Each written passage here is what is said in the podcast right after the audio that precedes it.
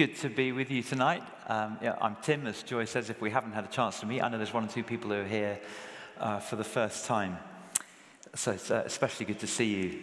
Um, page 1081 in the Green Bibles, which you should find on a seat near you. This is our reading this evening. Actually, it was our reading last week. For those of you here last week, I'm just there's so much in it, I thought I'd revisit it. Uh, Will was unpacking about the wisdom of the world. I want to think about um, Revelation uh, this evening. Just for those of you who were here two weeks ago, um, I, am going to sort of just pick up on some bits from the, the, talk I gave two weeks ago. If you want to catch up on that, you'll, you'll find it online, um, and you can, you can see it there. Just various comments or feedback, questions that came out of that. I thought, okay, I'll, I'll pick up on some of those things. And again, just, to, for those of you who are new or if you've been away for a little bit, we are finishing off a series um, that we've, we've taken the title, it's an exhortation that um, a congregation prays to a newly baptized candidate. In fact, it's just before the actual baptism, but it's after the, the signing of the, of the cross on the forehead of the candidate. And then the congregation all say, Fight valiantly as a disciple of Christ against sin, the world and the devil and remain his faithful soldier and servant for the rest of your days, for the rest of your life. So it's this um, exhortation, kind of a, an urging, an encouragement, a prayer. Fight valiantly as a disciple of Christ and remain faithful to him. And we've been sort of taking uh, uh lines of that or, or, or, phrases from that exhortation and, and speaking into it, teaching into it. Here is Paul teaching to uh, the Corinthian church, who the, the, Corinthians, you're probably aware, of kind of Greek culture, they, they, were, they prided themselves in, in their kind of philosophical wisdom and insight, wise in human standards. And Paul is saying, yeah, I, I get that you're really wise and learned. Um, philosophers, but actually, this wisdom of God is of a different order. It, it, it, in fact, he says, You know, I didn't come with chapter 2 I didn't come with sort of wise words or powerful preaching. I came in fear and trembling, verse 3. And yet there's, there's something to the message that I have through the revelation that God brings that enables us to see what He's doing in our lives. So, um, verse 6 of chapter 2. We do, however, speak a message of wisdom among the mature, but not the wisdom of this age or of the rulers of this age who are coming to nothing. No, we declare God's wisdom, a mystery that's been hidden and that God destined for our glory before time began. None of the rulers of this age understood it, for if they had, they would not have crucified the Lord of glory. However, as it is written, what no eye has seen, what no ear has heard, and what no human mind has conceived, these things God has prepared for those who love him. For God has revealed them to us by his Spirit. The Spirit searches all things, even the deep things of God. For who knows a person's thoughts except the person's own spirit within? In the same way, no one knows the thoughts of God except the Spirit of God. And we've not received the Spirit of the world, but the Spirit who is, it, who is from God, that we may understand what God has freely given us.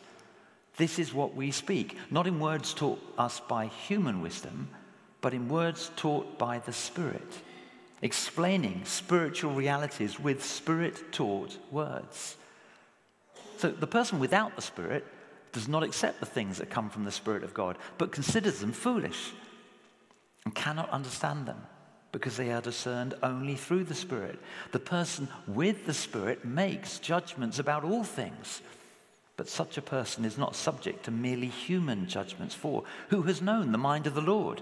So as to instruct him. But we have the mind of Christ.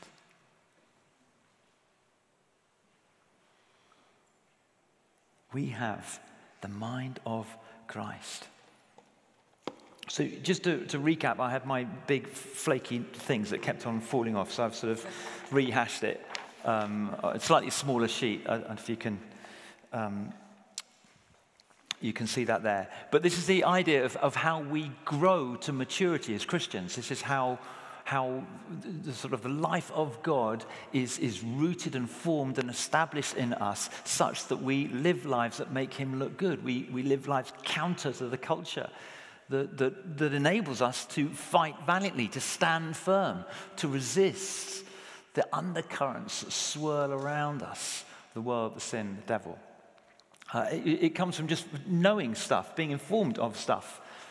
Um, uh, and we, we looked a couple of weeks ago about, about this idea that, you know, the, the, the, enemy sometimes uses that to bombard our minds with so much information, almost too much information, podcasts coming out of our ears, left, right, and center, ideas. You go into a, to the, a bookstore, look at, look at just the realm of books on well-being or wholeness or spirituality. There's just all this wisdom of the world, as Paul would, would call it. Lots of ideas. Maybe it's this, maybe it's that, maybe it's the other. And we, oh my goodness. So, so what we need is revelations. We come around the circle. That's what I want to major on tonight. We need the mind of Christ to help us to sift through the clouds and the confusion, the density of everything that's out there. Revelation, which itself leads to another work of God in us. Below the line, is what God does. He brings revelation by His Spirit. The Spirit transforms us, realigns our motives and our priorities to come in line with, with God's sort of plumb line measure for our lives. We, we, we wonder, oh, maybe this, maybe that. No. Transformation brings us, and then, and then the power of God just channels straight through our lives and makes it relatively easy to reform our behavior so that the way in which we act and speak, it, it exudes, pours out the life of God, the Spirit of God, so that others might see. I pointed out last week that the danger is that the sort of information, we gather information and we are responsible ultimately for our behavior here on earth. And, and what we kind of do is, is short circuit this process. So you know, most sort of school assemblies and, and, and, many church talks, sadly, sometimes they sort of say, you know, this is what Jesus says, this is what the Bible teaches, so you, this is what you must do. And you think, well, here, I've, I've, I've heard what the preacher said, or I heard what the Bible says, now I must try and do it. And of course, that, that just leads to, to exhaustion, to, to weariness, to, to, burnout. We become disillusioned because we can be, all of us can be good for 24 hours, 48 hours, some of us for a week. I mean, perfect. But I mean, you know how eh, we're coming up to January the 1st, New Year's resolutions. We say, okay, I'm going to, New Year's resolutions are classic. Oh, I've, I've thought about something new I can do or something else I could sort of jettison, take off. That's a good idea. I'm, I'm going to reform my life, my own effort, pull up my bootstraps, try harder. How, how long, how long do New Year's resolutions last? if, if, if, if we're honest. So, oh, God, I can never, or I'll always. And we, we become disillusioned, we lose hope. Revelation. For God has revealed to us by his Spirit the wisdom of heaven that enables us to live our lives, transformed lives that enable us to reform our, our living. No one's understood, uh, uh, Paul says here in verse 9. Um, uh, what eye has seen, what ear has heard, what, what, no human mind has conceived these things God has prepared for those who love him, for God has revealed them to us by his Spirit. In his letter to the Ephesians, he, he, chapter 1, verse 17, he says, I, I, it's a prayer. He prays that the church there would, would have the eyes of their heart enlightened. We've, we've got eyes in our head that enable us to see physical things. Paul's talking about being able to see things that aren't that obvious, the, if you like, unseen. And that's essentially what revelation is. Revelation is, uh, it sounds like a sort of, you know, poncy spiritual word. Basically, revelation is just, oh yeah. It's when you, sometimes you maybe even say it out loud, but, or you, you, you feel yourself saying it in, inside. Oh yeah. I'd, it was something that's always been true, I just hadn't seen just how true it was. Oh yeah. That's, that's God just, just by His Spirit working in us, opening the eyes of our heart so that we can see like Jesus sees. I'll give you an example using our, our sort of our ongoing metaphor. I've, I've used this sort of the, the sponge and the water. Um, the sponge represents us. The sponge is porous. Um, and so it's, it, it's kind of created, it's designed, just part of its makeup is to, is to receive whatever's surrounding it. So if I put it into the water, it will just soak up the water because it's porous. Hmm. That doesn't seem to be happening. And drips running off where it's had sort of surface contact. Why isn't, because the sponge is porous, so why isn't the water going into the sponge? It doesn't have to be a rhetorical question, actually, so throw it to the floor. Okay, it's a rhetorical question. Um, the, the, reason, the reason I suggest, not being a physicist myself, but the reason I suggest is because the sponge is, is it's not that it's empty, it, it's always full of something. In this case, it's full of air. The porosity of the sponge means it's taken in the air. And so, if I want the sponge to be full of water, I've got to, you probably noticed me having to do I've got to, I've got to squeeze out the air. So now squeeze out the air, submerge it in the water, and as it regains out of the squeeze, it regains its porosity. Check me out. there. Now, ah, now it's, you squeeze out the air and it can be filled with the water.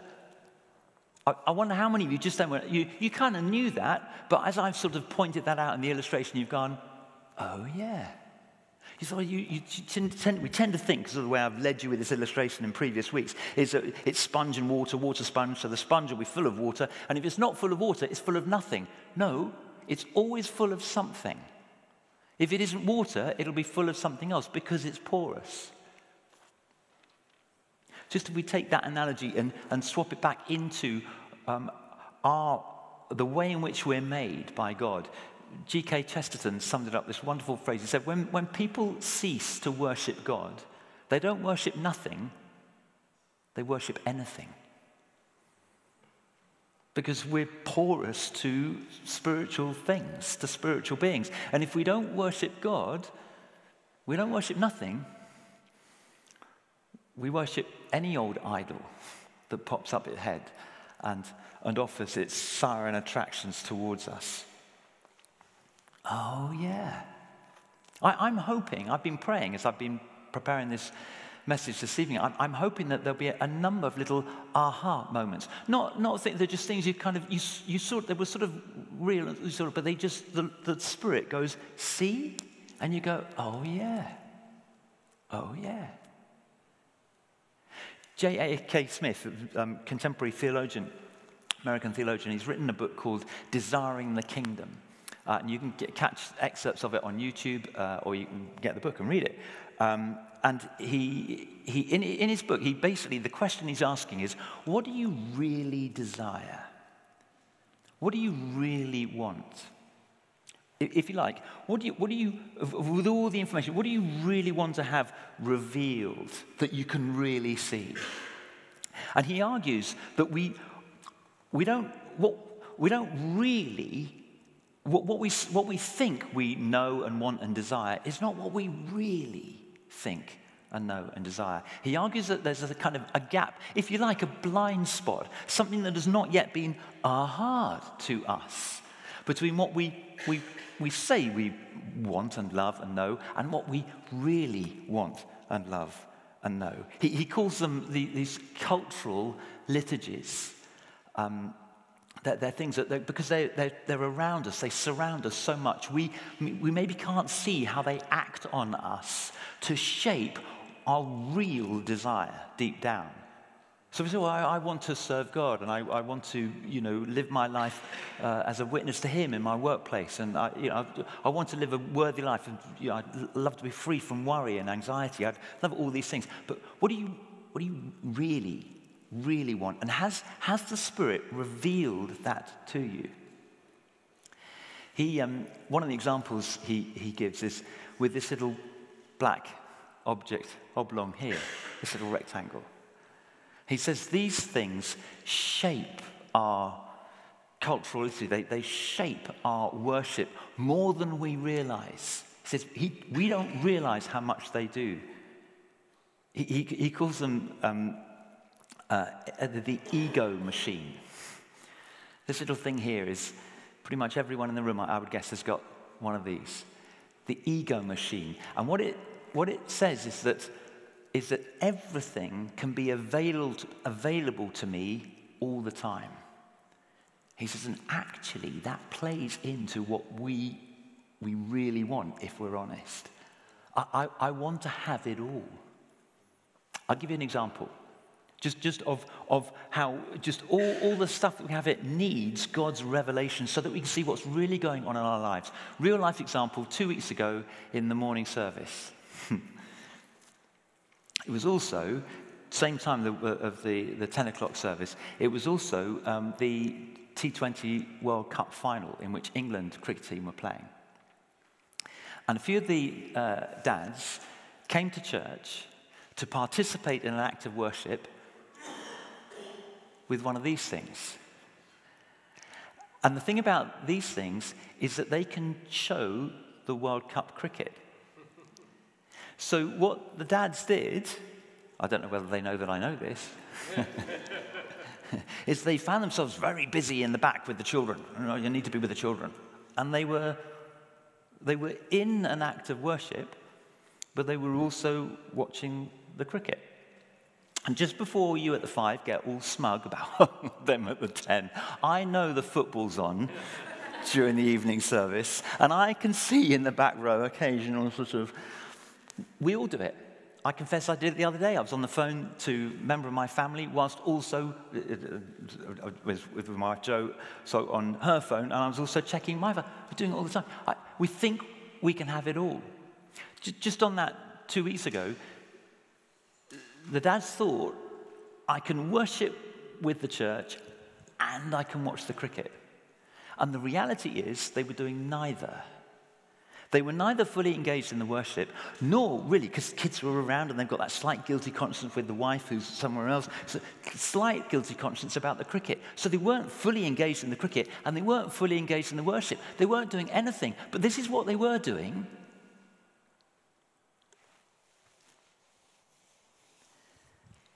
They were worshipping the idol of convenience. You can do both, the idol whispers. You can have it all. You can do everything. This little thing here makes everything available to you. And Smith argues in his book, using the phone as an example, is that we're becoming, in our, our worldview and our patterns, we're becoming egocentric, not theocentric we're losing the ability to worship God with body, mind, heart, and soul because we're actually, through this little thing, invisibly, without God revealing it to us, this little thing is actually turning worship in on us. I can do everything. Aha moment. I thought it was just a phone, quite useful, a few apps I can contact. Yeah, but what is it doing? This is, this is why we need the mind of Christ to, to get all this information. And the information I'm just giving you now, what I'm holding up to you now, you take it, and with the Spirit, you enable the Spirit to open the eyes of your heart. That is what will bring true transformation to release you to live a life that genuinely is worshiping, that genuinely is focused on God, that genuinely is taking the eyes off self, putting self to death in order that Christ might live in us. Eugene Peterson, sorry, a wonderful church pastor, and um, he's uh, probably be, maybe best known for writing the, the, the, message translation of the Bible. He wrote a number of amazing pastoral books. He said this, and this, in a sense, takes us round the circle. There's this quote, I'll, I'll read it a couple of times. It says, Don't avoid sin but make every effort to recognize it. God's revelation. Make every effort to recognize it. Focus on the grace of Jesus Christ, who dealt with our sin, overcame it, and enlarged us in him as a result. Love that. Don't avoid sin. Make every effort to recognize it. Focus on the grace of Jesus Christ, who dealt with our sin and overcame it and enlarged us in him as a result. I, I love that idea, that image of being enlarged in him. That's, that's the transformation bit. That when we see what God has done for us in Christ, when we see how actually the, the, the, the cultural liturgies tease us away and stray us away from what God has done, when we recognize that, don't avoid it, recognize it, confront it, and then bring it to the foot of the cross. Focus on God's love for you in Christ, how He wants you for Himself. And then allow Him to enlarge you in Him. A bit like the sponge, we, we, get, we get squeezed out, so emptied by the culture in which we live. But as we, as we allow ourselves to be immersed in Christ, so the sponge is enlarged, enlarged with, in this case, the water, as we, as we translate the metaphor, we are enlarged by the life of God. We're made big in Him. You want to fight valiantly? You want to remain faithful? You want, you want a life that is free from worry or anxiety? A, a, just a poise and a presence, a kind of non anxious presence in our world today? Then it's, it's to be filled with the Spirit, brings this revelation of who we are in Him that transforms us so that we can repattern our lives. Will you, will you permit me a World Cup season, a, a, a, football analogy? It is one I've, I've bought before, so some of you may be familiar with this, but it was, it was, I just remember it being so striking around um, one of the men at the moment, I guess, um, Gareth Bale, captain of Wales, record number of caps. Um, extraordinary, just a, a little sort of um, he had stick legs as a teenager, um, little boy from the Valleys. Uh, Southampton spotted him and um, he, he played in their youth team. He broke into their first team and then Tottenham spotted him. And he played two, three, four seasons. Spurs fans will correct me, uh, three or four seasons, I think, for Tottenham. He had one stellar season where he scored a whole load of goals and most of the goals were spectacular. He, there were hardly any tap ins. He scored these, spe- and that aroused the attention of Real Madrid, who you'd argue is one of the greatest club sides in the history of, um, of world football. And they paid what was then a record fee for uh, an outfield player, or any player, um, 80 million euros for this little lad from the valleys. And I, I say this because um, there was a picture, and you, if you Google it, you'll find it, of when he first turned up, one of his first training um, uh, training sessions at the club, new club, and he happened to arrive in the car park with Ronaldo and all these other stars. Ronaldo was playing for Real Madrid at the time, along with all these other Galacticos, you know, uh, the superstars of, of, football. They were all there, and um, I mean, it was just a, the, the, car park was just an array of you know expensive cars. And there's Ronaldo dripping in bling. He's got this bag that someone has sort of googled the bag he had just slung over his shoulder, and was, that was worth sort of thousands and thousands of pounds. And so, that, you know, these, these guys unbelievably well. I mean, we could talk about the morality of football and money and everything. That's, a, that's another talk for another time. But just go with, the, go with, go with this analogy. And the, the thing was, Gareth Bale, this, this little boy, his sort of rise to, to fame and stardom of being quite meteoric in a, in a sense. And Gareth Bale, he's turned up for training, his, his Ronaldo, all the bling and the bags. And Ronaldo's turned up and he's got his boots and his kit in a, in a I think it was a Waitrose bag. It was a, it was a polythene, it was a sort of carrier bag like that. And it's just this weird juxtaposition. You think, oh my goodness, Bale, you, you're the most expensive footballer on the planet and you're playing for the arguably the greatest team on the planet. You've turned up, you know, sort of, kit in a carry bag as if you're in sort of year 11 PE. Here's the thing. Here's the thing. This is, this is what revelation leading to transformation means for each and every one of us. When, when little Gareth Bale from the valleys sits down and signs the contract. The ink is still wet on his contract.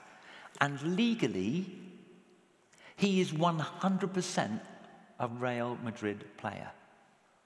He completely belongs, no less than Ronaldo and all the rest. He, he told it legally. But think about it. And, and this is why I, this analogy, I want you to sort of try and imagine you know, what it felt like for Bale and, and then juxtapose that into our everyday lives as people seeking to live for Jesus. Legally, he's 100, but contractually, he's 100% Real Madrid. But how do you think he felt on his first day there?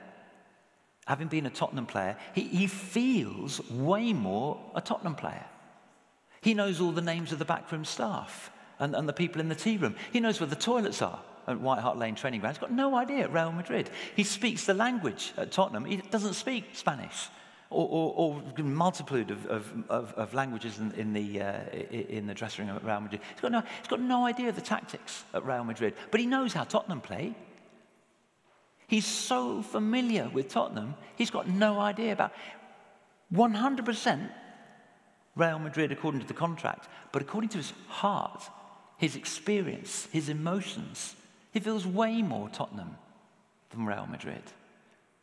Then just, let's just suppose that the very first game he plays is Real Madrid against Tottenham. Can you feel the conflict that you feel? Obviously, I mean, it's, it's sorry, I don't need to state it, but obviously he doesn't go on the pitch in Real Madrid, Real Madrid kit and go, well, because I've only just started at Real Madrid and I'm far more familiar with Tottenham, I'll play 30% of the game for Real Madrid. 30% of the time, I'll pass the ball to Real Madrid players, but the rest of the time, I'll pass you know, to Tottenham players. He'd get sacked immediately. No, this is who you are. Be who you have become. Live out of your new identity, even if you don't feel it.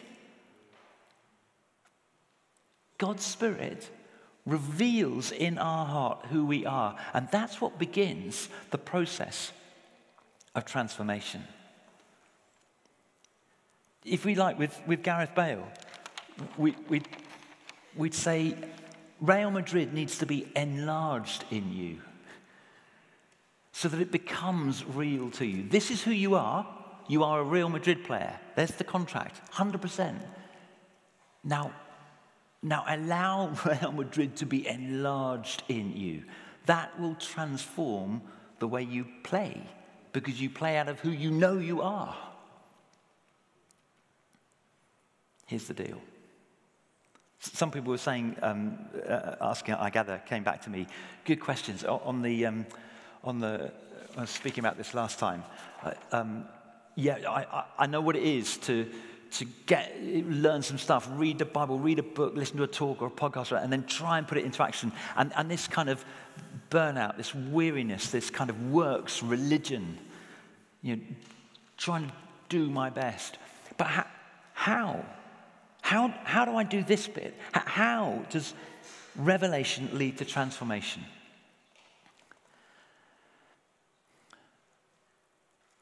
And it's back to the cultural liturgy of, of Jamie Smith. You can't do it all. If, if the sponge is going to be full of water, then I've, I've, got, to, I've got to squeeze out the air. Or, or, as I've just done it here, if, if you want the sponge full of air, there it, there it is, just the air just going in, giving it shape back again, I've got to get rid of the water. But if I want water in it, I've got to squeeze out the air in order for the sponge to be full of water. You, you can't have air and water in the sponge.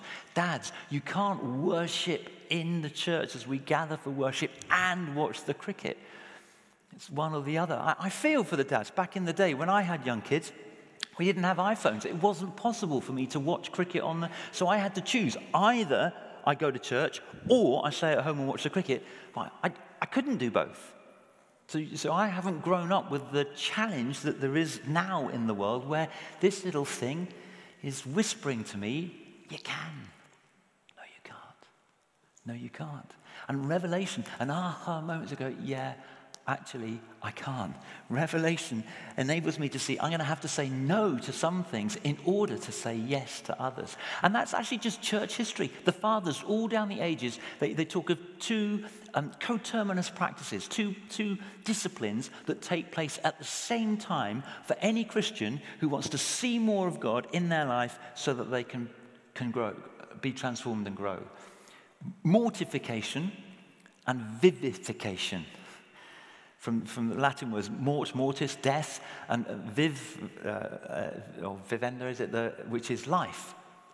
So mortification is, is putting stuff to death. It's, it's, it's squeezing out the things that stop us from seeing God.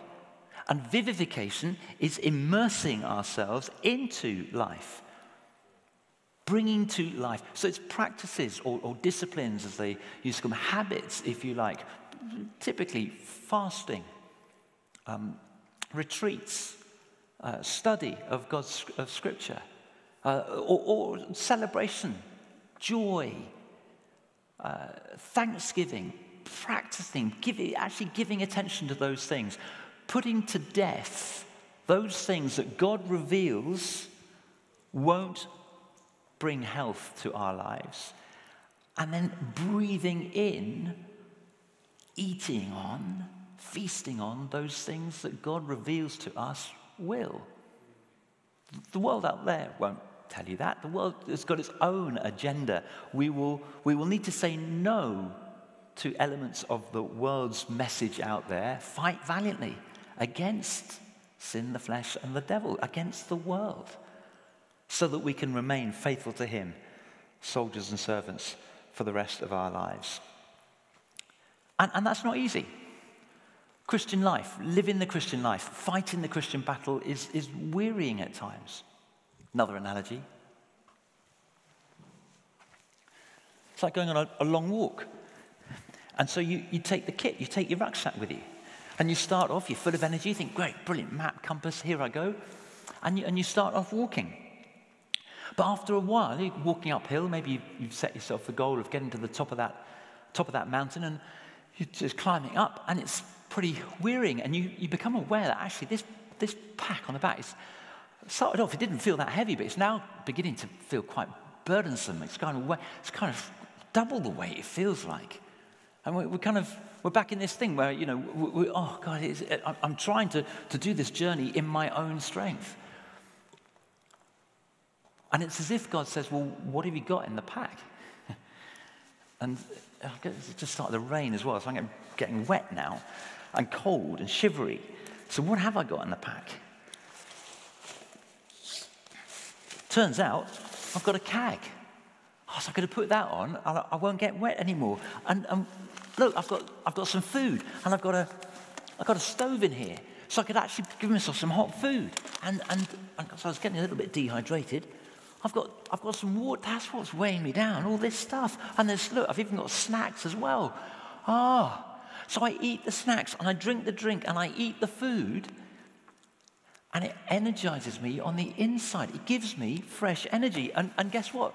The pack now is really light. So I put this on, and I haven't got the burden on my back, and I've got the energy within me.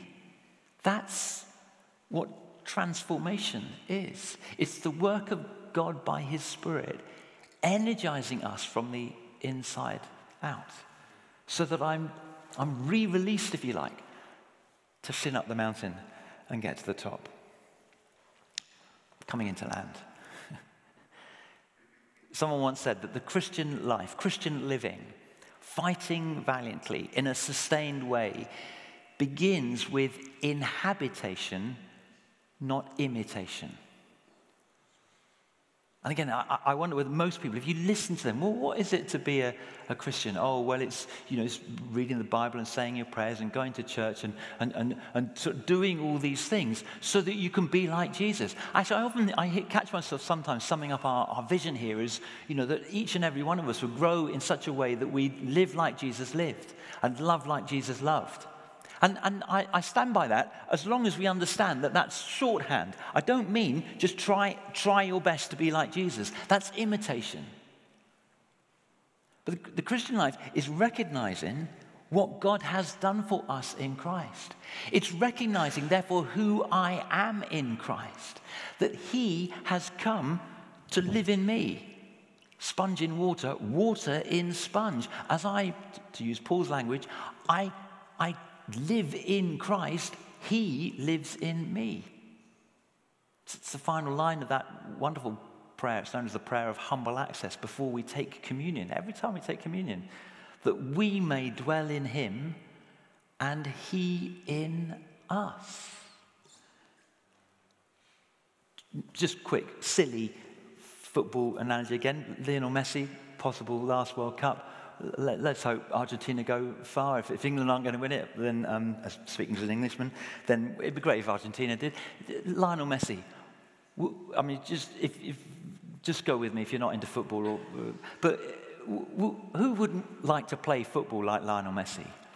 I mean, wow, I, I, I mean, just to be able to just do some of those dazzling dribbles or score a goal like Lionel Messi.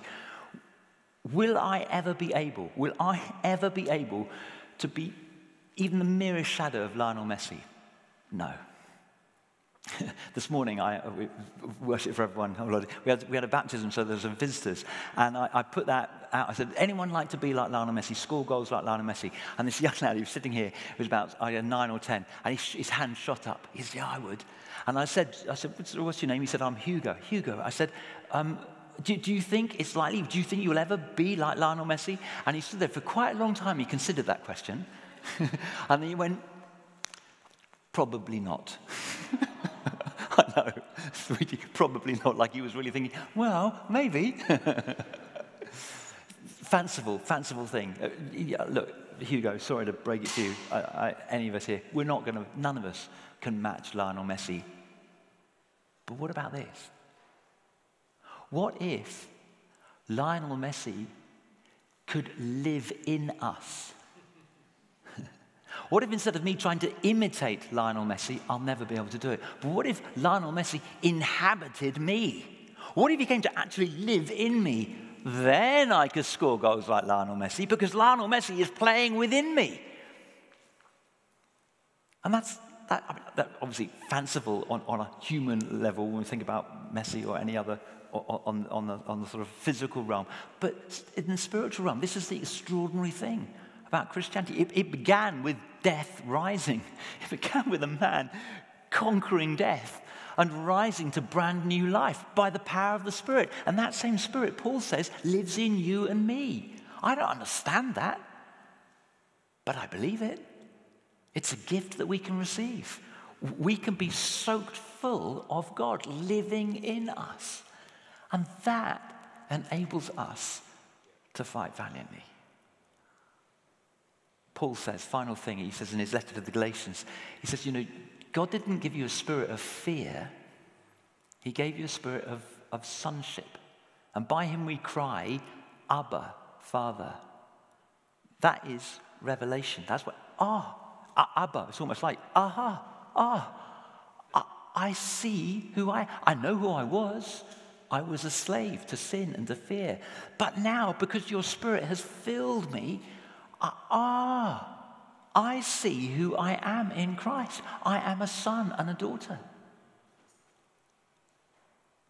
It's not what we do that determines who we are, it's who we are that determines what we do. And we'll only know who we are through revelation that brings transformation. I'm a son, I'm a daughter, Abba, Father. I see who I am in relation to you, and that is what enables me to change my behavior and to live a life in, in line with God's plans for my life. So it, I'm walking with the wind, with His energy that enables me and sustains me. Many of us, I don't want to assume in this room, but I, come across Christians in my, yeah, Christians in my, in my, in my day job. and, and the reason why they, they, they struggle is because they're trying to be what they don't really believe they are. They're living like slaves trying to be sons. If only by the Spirit of God, from what they read in Scripture, they would allow themselves to be so full of Scripture and its truth that they'd squeeze out the lies of the enemy. That's why we're selling this book, Live No Lies. Squeeze out the lies and allow myself to be filled, porous to God's truth, revelation. I'm a son, I'm a daughter. I belong in his kingdom. Why wouldn't I want to live for him? Fight valiantly as a disciple of Christ against sin, the world, and the devil, and remain faithful to him as his soldier and servant the rest of your days. Amen.